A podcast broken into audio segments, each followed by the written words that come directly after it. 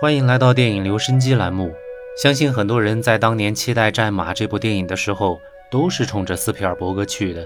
再加上又是战争题材的电影，所以我想大多数的人都会以为这是一部类似《拯救大兵瑞恩》一样的大制作、大场面、特效一流的作品。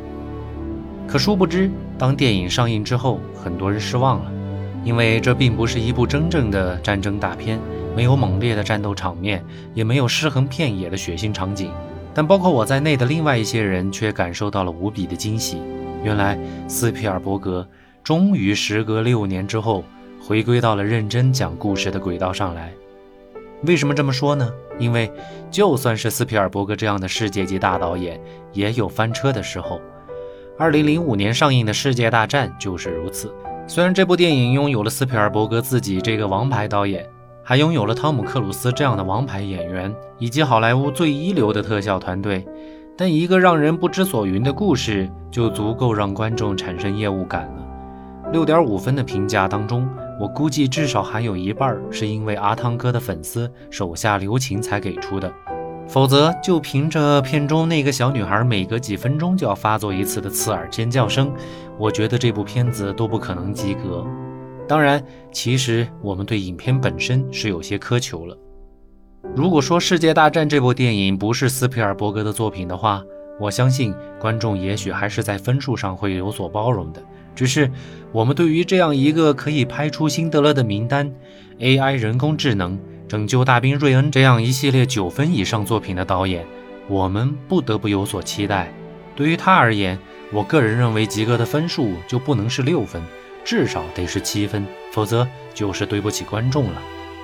所以在世界大战六年之后上映的《战马》，让我们看到了熟悉的斯皮尔伯格，实在是有些久违了。《战马》这部电影一开头我们已经提过，其实并不能算是战争电影，它只是有着战争的背景，故事贯穿了整个第一次世界大战期间。以一匹叫做 Joy 的农场马，在整个战前、战中、战后所遇到的人和事儿，讲述了一系列的故事。但其实我们看到的是一匹不变的马和善变的人，通过马的不屈，讲述了人的善与恶、美与丑。所以看完之后，我很欣喜，大导演斯皮尔伯格终于又开始好好讲故事了。全片没有请当时的大腕儿，也没有华丽的特效，而且很大胆的。在一个片子里讲述了很多的小故事，当然这些小故事始终都有战马这条主线作为支撑，而且越看到后面就会发现，其实这些小的故事之间也是有着前因后果般的联系，所以我才说，从2005年的世界大战以来，直到2011年战马上映，斯皮尔伯格这六年中间只有一部炒冷饭的夺宝奇兵四和一部动画作品《丁丁历险记》。我们也似乎看到了斯皮尔伯格的迷茫，到底是应该在特效上玩出花样，还是应该好好讲故事？幸好我们终于在战马当中看到了清醒过来，不再把玩弄特效作为第一要务的斯皮尔伯格。念及此，我真是欣慰到差点老泪纵横。战马一经上映就取得了不俗的成绩，首先。六千六百万美元的投资，收获了将近两亿美元的全球票房。其次，在二零一二年获得了六个当年的奥斯卡奖提名。最后，IMDB 和豆瓣评分分别为七点二和八点一，算得上是一部较好又卖座的成功影片。获得的六个奥斯卡奖提名当中，就有我们今天要重点讲的《战马》原声音乐。虽然没有最终拿下小金人，但大家应该都知道。能够获得奥斯卡奖提名已经是一种莫大的荣幸。该片的原声音乐来自伟大的当代配乐大师约翰·威廉姆斯。威廉姆斯的作品我们在以前介绍过两期，一期是最最最著名的《辛德勒的名单》，一期则是诙谐幽默的《幸福终点站》。感兴趣的听众可以抽空去听一听。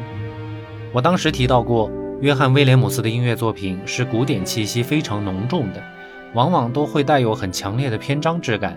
先有了一个主旋律，然后在这个主旋律的基础上加以改变，产生出各种各样的变奏曲，最后再将这个主旋律包装成一首咏叹调的形式，一个完整的组曲就诞生了。战马的原声音乐作品也是如此，当然，其中也必须有配合画面烘托气氛的音乐。我在此为大家选出的几首作品，主要是以主旋律及其变奏作品为主。下面我们就开始今天的原声之旅吧。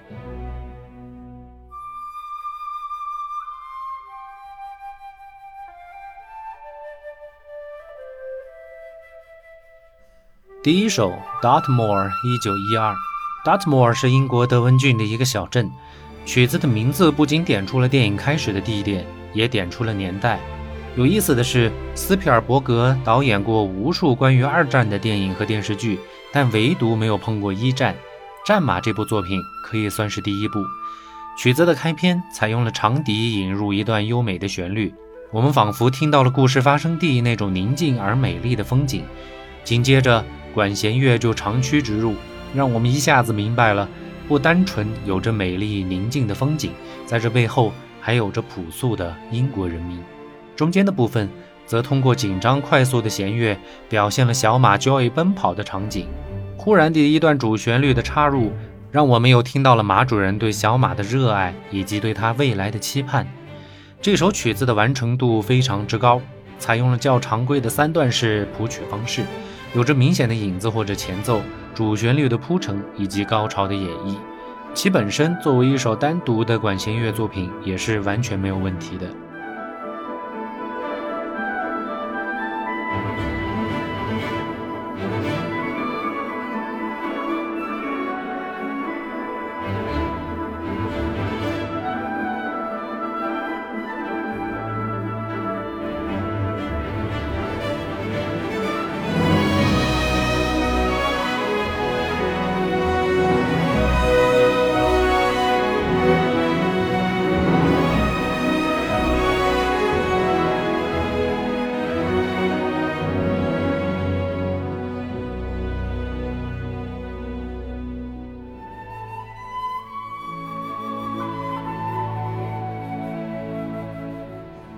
第二首《The Homecoming》，回家，一首像极了歌剧的曲子，有长笛的 solo，也有管弦乐的恢宏气势。更绝妙的是，主旋律多次响起，形成了标准的五眼唱咏叹调。曲子的本身非常活泼轻快，把对回家的那种兴奋和期待描绘得淋漓尽致。长笛的独奏部分。我们可以理解为战马 Joy 对于和主人重逢的细语呢喃，也可以理解为一种对于电影而言旁白的存在。而后面的管弦乐在情绪上就做到了最大程度的释放，让回家这个主题成为了一种极致的温馨。听到这样的音符，真的会有一种心灵被融化的感受。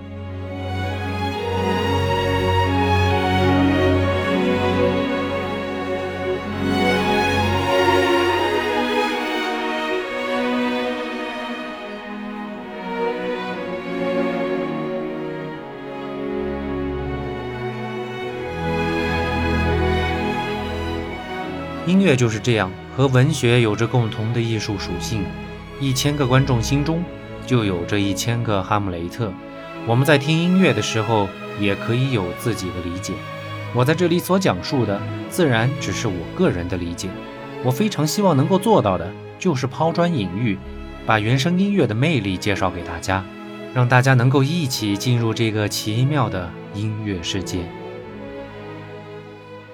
好了。我是主播郭小闹，本期节目就先到这儿，下期见。